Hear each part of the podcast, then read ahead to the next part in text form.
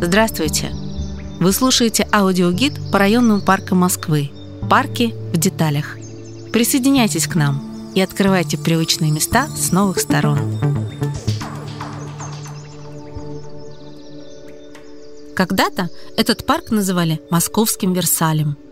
Здесь богатая история переплетается с причудливыми легендами, а уникальные памятники культуры соседствуют с самыми современными архитектурными решениями – если вы еще не знакомы с этим удивительным местом, исправим ситуацию. Добро пожаловать в парк Кузьминки.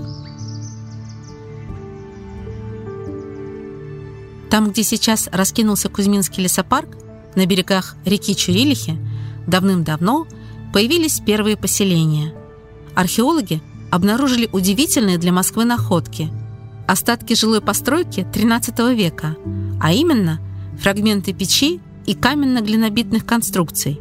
Исследования показали, что съедобных грибов, корней и ягод здесь хватало, а рыбы, птиц и зверей водилось в избытке. Вот и тянулись люди обживать богатые и плодородные земли. В 15-17 веках территории принадлежали Симонову и Николо-Угрешскому монастырям. Как раз тогда местность стали называть Кузьминками – по преданию, стояла в поле мельница, где мельником работал некий Кузьма. Вот в документах и записали что-то вроде «Кузьминская пустошь». В начале XVIII века земля перешла во владение промышленного магната и финансиста Григория Дмитриевича Строганова. Петр I подарил ему монастырские угодья в благодарность за поддержку армии и флота. После кончины Строганова хозяйкой Кузьминок стала его жена – Мария Яковлевна, а затем их сыновья. Они же затеяли большую стройку, возвели господский дом с хозяйственными постройками и храм Блахернской иконы Божьей Матери.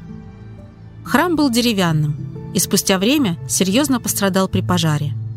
В конце XVIII века на месте деревянной постройки появилась новая, каменная, в стиле раннего классицизма – в храме хранилась семейная реликвия рода Строгановых – Влахернская икона Божьей Матери.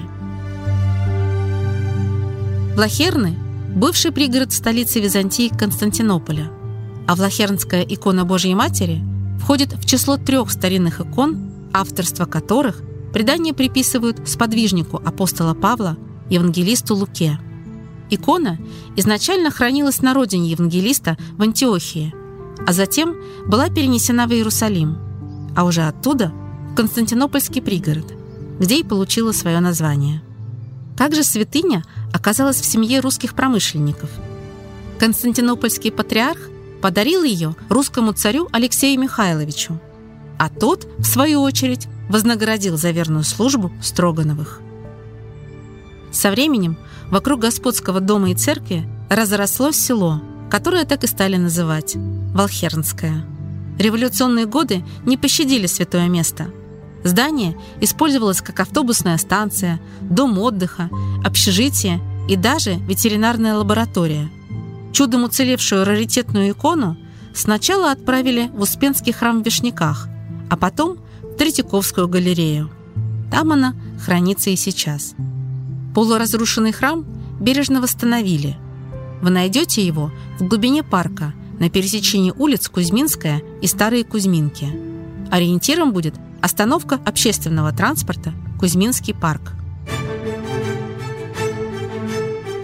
В 1757 году на внучке Григория Строганова и единственной полноправной владелице Кузьминок Анне Александровне Строгановой женился князь Михаил Михайлович Голицын. Усадьба перешла к роду Голицыных и дивно похорошела – последующие 20 лет под руководством архитектора Ивана Петровича Жеребцова был реконструирован господский дом с флигелями, построены пристани и конюшни. При супругах Голицыных усадьба превратилась в благородное дворянское гнездо. В XVIII – начале XIX века в русле реки Чурилихи обустроили каскад прудов Верхнего и Нижнего Кузьминских, Шибаевского и Щучьего. Был разбит чудесный пейзажный парк – по образцу Павловского парка близ Санкт-Петербурга. В Кузьминках появились 12 лучей, 12 аллей, отходящих от круглой площадки поляны. Тогда же на поляне была установлена статуя Аполлона. Сейчас ее уже нет, не сохранилась.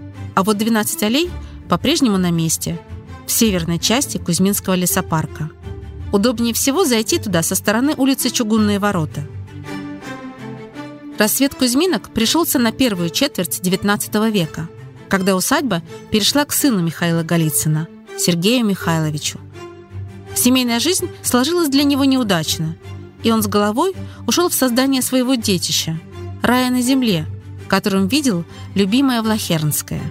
Название Кузьминки Сергей Михайлович Голицын не любил, считая его слишком просторечивым.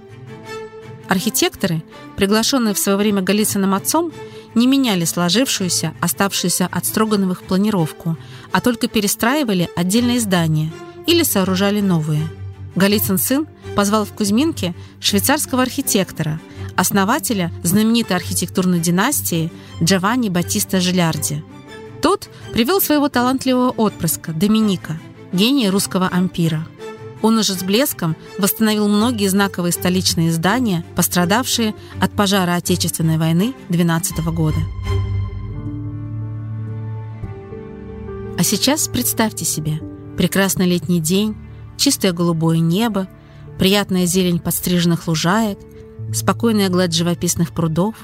На берегу стоит величавый дом с колоннами, рядом изящная белоснежная церковь, ухоженные песчаные дорожки, по которым прогуливаются гости из города. Здесь чувствуется размах, соединенный с безупречным вкусом и образцовым порядком. Такой предстает усадьба Кузьминки на гравюрах XIX века. По проектам Доминика Жилярди в 1820-30-х годах были построены визитные карточки парка, конный двор и музыкальный павильон. Они расположены у верхнего пруда – прямо напротив главного дома. Конный двор включал в себя конюшни, сараи для кареты фуража, а также флигели, замкнутые в П-образном каре. Музыкальный павильон был центром конного двора и своеобразной сценой, на которой выступал оркестр галицинских крепостных по праздничным дням, развлекавший гостей. Павильон обладал великолепной акустикой. Вход в музыкальный павильон украшали чугунные скульптуры укротителей коней. Это Копии статуй, созданных в 1841 году Петром Клоттом для Анечкового моста в Санкт-Петербурге. Под руководством Жилярди в Кузьминках построили великолепные павильоны и беседки, оранжерею, ванный домик, кухню, перестроили флигели господского дома. К 40-м годам XIX века усадьба стала изысканным архитектурно-парковым ансамблем, гармонично соединившим в себе русский ампир, романтизм и европейский гламурный стиль Бидермайер. Прогуляемся?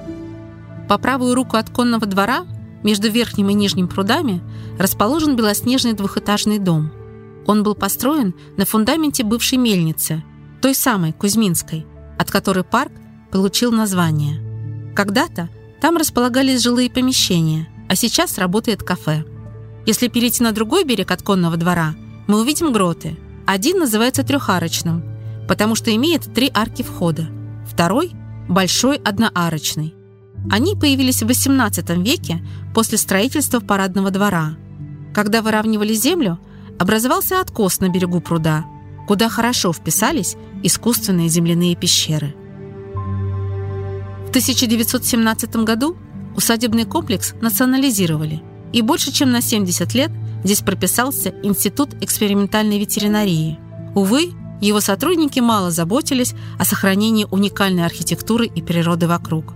В то же время именно благодаря Институту Кузьминки удалось защитить исторические границы от массовой жилой застройки и в общих чертах сохранить первоначальную планировку. Большой урон нанесла парку Великая Отечественная война – на территории усадьбы рыли окопы, сооружали землянки, размещали танковые войска. Восстановление началось только в 90-х годах и продолжается по сей день. Кузьминки давно отошли от музейного формата. Сегодня это современный, комфортный городской парк.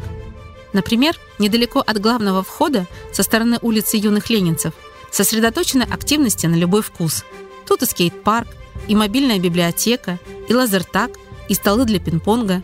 Есть даже бельчатник – место, где можно понаблюдать за жизнью пушистых грызунов. Они здесь активные и очень дружелюбные.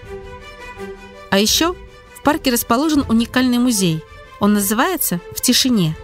Здесь на 60 минут можно добровольно погрузиться в полный вакуум и научиться слышать глазами, говорить руками и общаться эмоциями.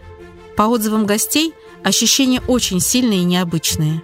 Музей находится в западной части парка, рядом с развлекательно-спортивным кластером.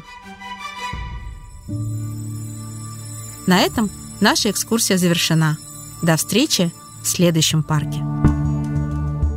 Эта экскурсия подготовлена при поддержке программы мэра Москвы «Мой район».